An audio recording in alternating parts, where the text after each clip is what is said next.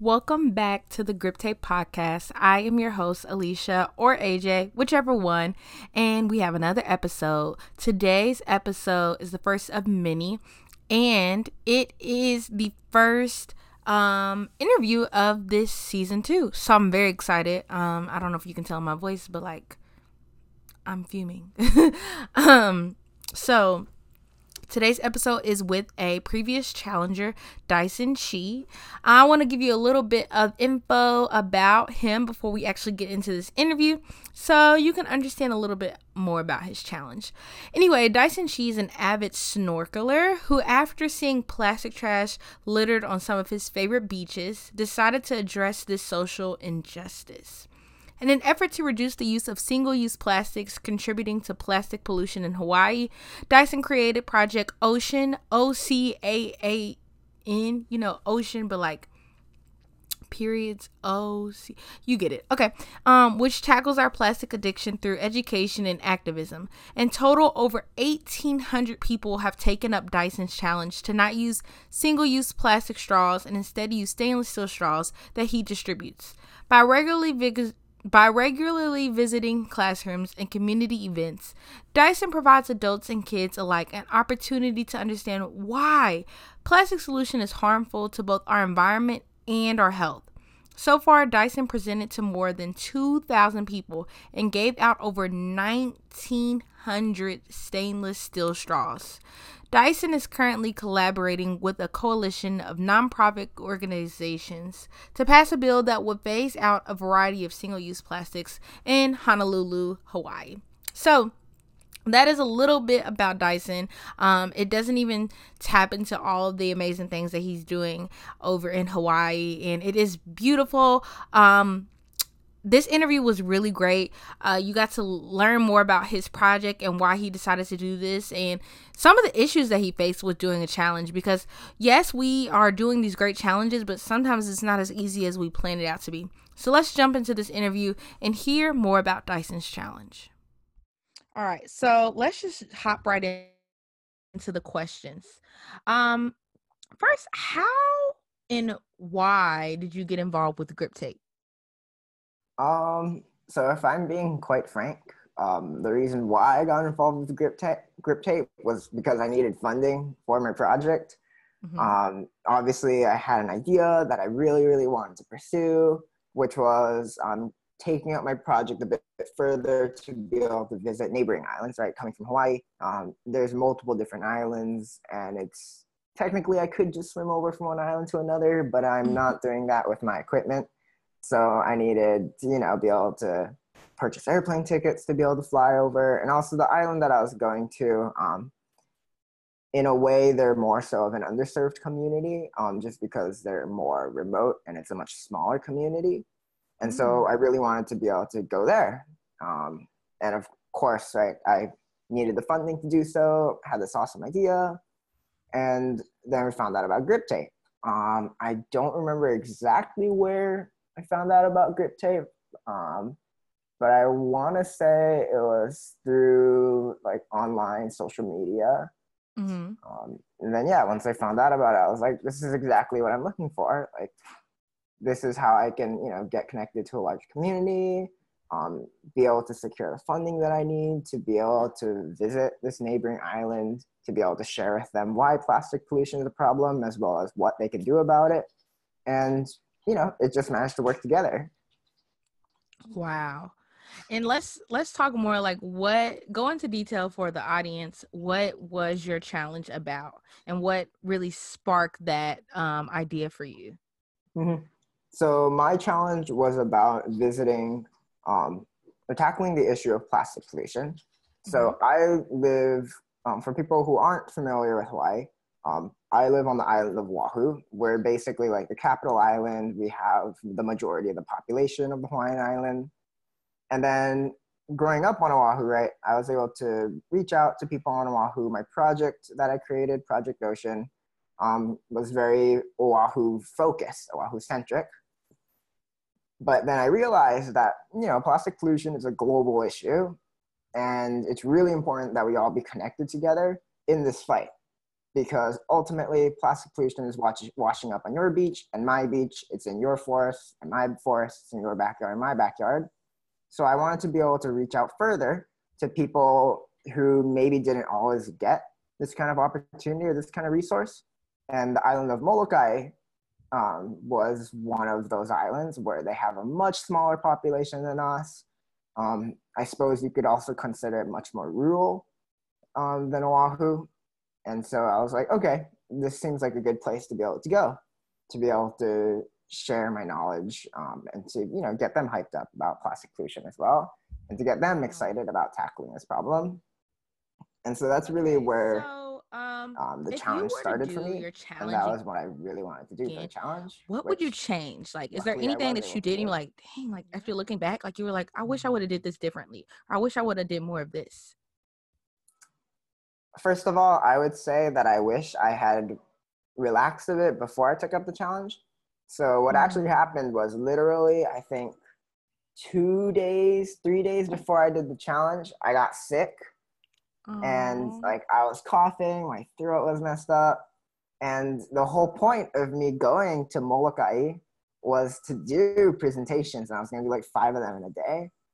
And so because of that, I was like, oh my gosh, like how am I supposed to survive? Which I did survive, but I realized that um, ahead of time I should have just rested and gotten ready for it rather than scrambling around and trying to make sure everything's put together, um, which kind of segues into the second thing that I would have done, which is mm-hmm. prepare mm-hmm. much further ahead of time um, and have all the pieces aligned um, pre, uh, prior, because I got lucky. The pieces just so happened to fit where I needed them. Mm-hmm. But if I could have had that planned ahead of time to have peace of mind, I definitely wouldn't have ta- would have taken that. Yeah. I think I talk about that a lot planning. Um, I'm a mm-hmm. planaholic. I um, am a hoarder of stationery. So planning is very essential. So I totally get where you're coming from.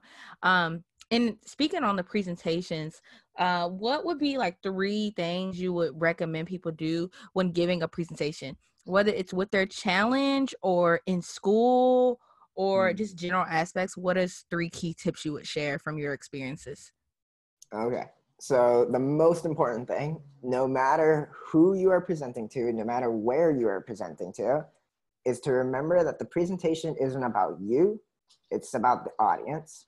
Mm. And therefore, the presentation you create, you know, you can share parts of your story, um, right. you can share your journey and what you've learned, but ultimately, all those have to be audience centered because if you make it about what's interesting to you that may not necessarily be what's interesting to the audience. So, for example, if I'm doing a presentation to a group of first graders, mm-hmm. I'm going to want to create as many activities as possible, um, things rather than text, more so things that they can feel and touch and play with because, you know, they're much younger. Their ability to read words um, and that kind of, uh, what do you call it? Um, literal um, being able to work with words and whatnot is more basic and so because of that they learn much better with images and activities and plus they're first graders so you know they have a lot of energy mm-hmm. have them sit down and read a bunch of text on like 50 slides they're gonna either go to sleep or they're gonna like be about to explode with energy mm-hmm. so just to give them you know an outlet to be able to vent their energy and also have fun at the same time is really important so that's like kind of you know focusing knowing your audience. knowing your that audience. That is yeah. such a good point. Uh, okay, I'm ready for number two. I'm ready for number two. I'm excited now. okay, well, that was the most important one. So we'll see whether these next ones are just as exciting. Um, number two, I guess, kind of relates to number one in a way, um, but it's about making it fun because mm.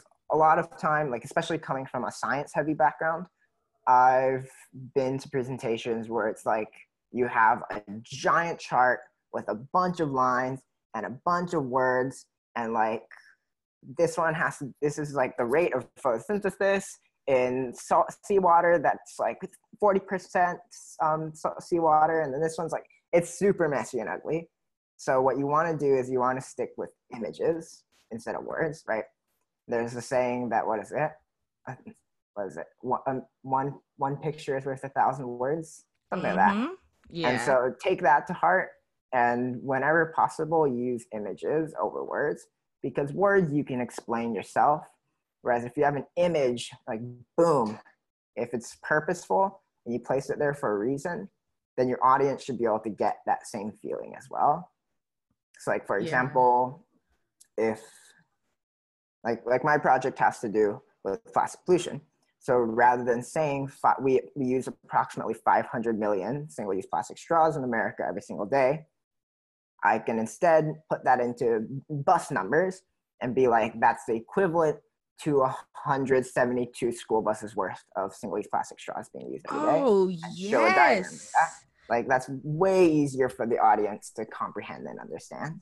I'm stealing that. I'm so stealing. I've never heard anyone say bus numbers, but like I understand the concept, but no one's ever said the term bus numbers, but it makes so much sense. And whoa, you don't know how many presentations I have watched and listened to, and they have put like paragraphs and paragraphs on their presentations. when you're already saying it, you don't have to put it on there too. Oh my goodness. I'm still in the bus numbers though. Like that like number one and number two so far we are on a roll because bus numbers is gonna be my new thing y'all gonna see bus numbers everywhere it equals this many buses that many oh my gosh yes i'm still in it yep yeah there was a, there was i took the bus analogy from uh what do you call it an organization that actually did that with plastic straws and i do mm. know that there's other folks who are like if if you're just jeff bezos like this million dollars equals you to buying this million this many buses every single day like it's a great Whoa. way to turn numbers into something that's much more tangible. Yeah, people will grasp it a lot easier. Oh yes, plus numbers. Oh yeah, it's exciting. Presentations are going up a level now. awesome. And then yeah, I would say the final one, um, because the last two were focused on the audience, I'll bring it back to you. It's to have fun. Mm. Like I don't care what kind of presentation you're doing once again. If you don't enjoy it, you're that that feeling that vibe usually the audience can feel it like they can tell if you're having a really bad day and you do a really bad and you do a presentation it's going to come off like this negative vibe it doesn't feel good um, and not only does the audience feel bad you're to feel bad so before you do a presentation like just think positively um, just know that you're doing this because it's fun or you enjoy it or you have that end goal in mind and aim for that. Don't let that out of your sight. So that's the final one. It's kind of self maintenance where mm-hmm. you got to make sure, yeah, that you're enjoying this. Because if you don't enjoy your it, energy sets the tone. Yeah, yeah, everything that you do. It so does. I definitely really, agree. So yeah, that's if, if I had to sum it up, that would be uh number one, focus on your audience. Number two, use imagery and analogies, and then number three, stay stoked.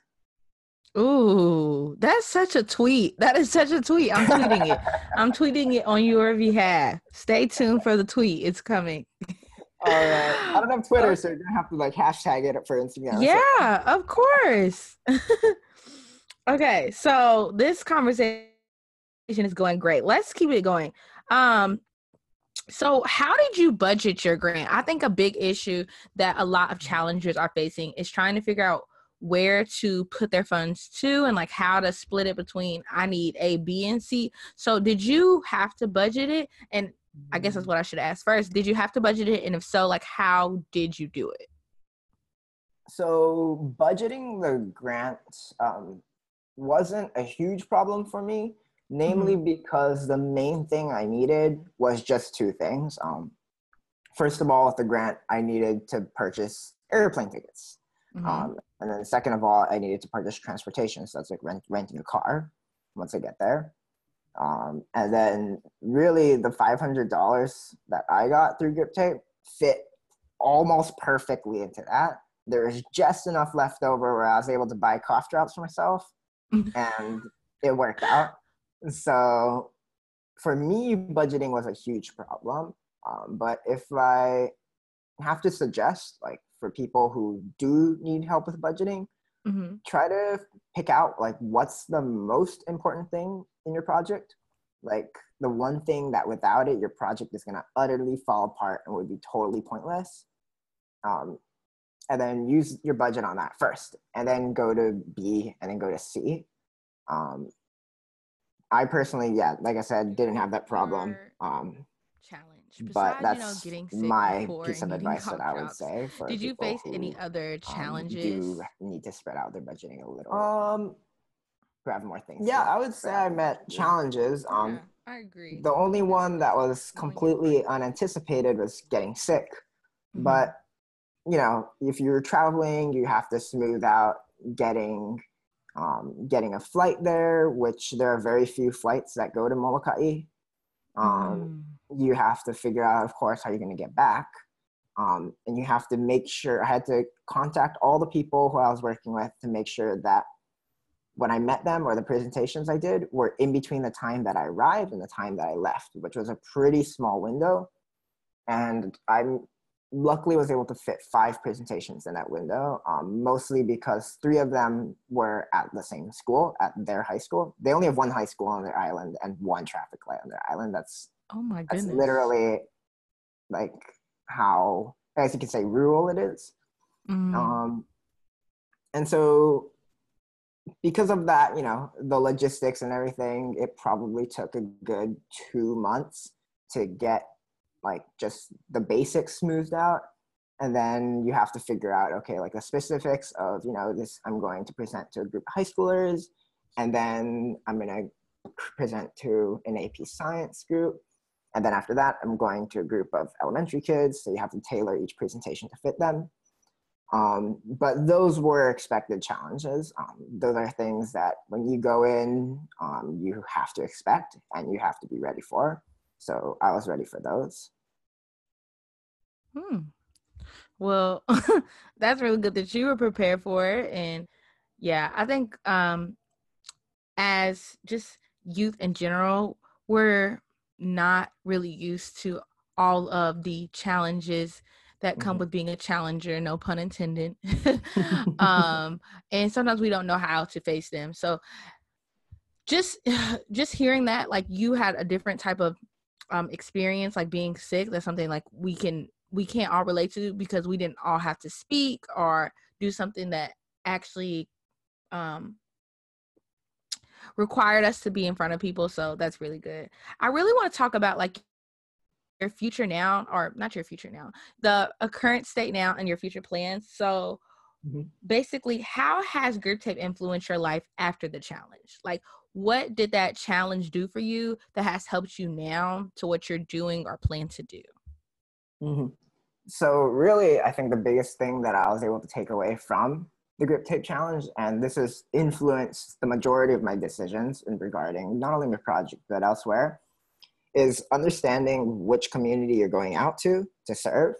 Um, really, yeah, to have doing being a part of the grip tape challenge um, opened my eyes to understanding that different communities work differently. Right, I live in a super urban community. Um, it's not the kind of place that you know everyone on the island because there's almost a million of us. Whereas Molokai, it's the kind of island where there's like 7,000 people. You know pretty much everyone who lives on the island. Super small, tight, um, tight knit community, but very friendly and warm too. And Mm. so it g- gave me a new sense of uh, appreciation, I guess, of how each community works. And so I've been very uh, cognizant of that every time I travel outside of Oahu, and even when I travel to different communities within Oahu. And so I would say that's one of the biggest um, influences that the Grip Tape Challenge had on me, like my personal life as well as my project's life. And I also noticed that you have given out over 1900 stainless steel straws. Now, I, everybody from Grip Tape challenges are all over the country. How could they get connected to your project, um, help spread the message, or um, even like get some stainless steel straws to also share with their communities? What can they do? Um, so first of all, if you if they want to connect to me, um, my email is available. So and my Instagram, um, my Instagram is d i c e underscore o n underscore c h e e s e. So dice on cheese. Mm-hmm. Um, and then my email is C H E E, Chi, um, D Y S O N at gmail.com. So Chee Dyson at gmail.com. Um, welcome to contact me through any of those means. I love collaborating with people. Um, and especially, like I said earlier, especially in times like these, it is absolutely critical that we work together. Um, and then in terms of stainless steel straws, yeah, you can just hit me up.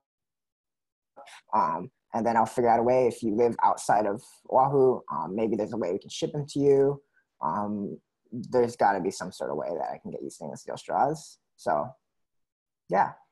Yes. Oh my gosh. Thank you. Thank you. Thank you so much for joining me today on this podcast. Thank you for sharing your message. Thank you for doing what you're doing in your community and helping those around you because without um youth like you like the, there is no future.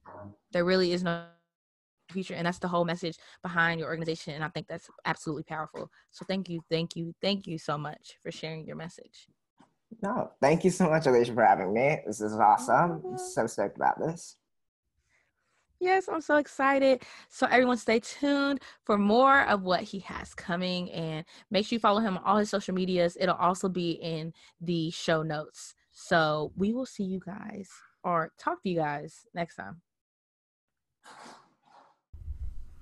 So there you have it. Our interview with Dyson Chee is complete.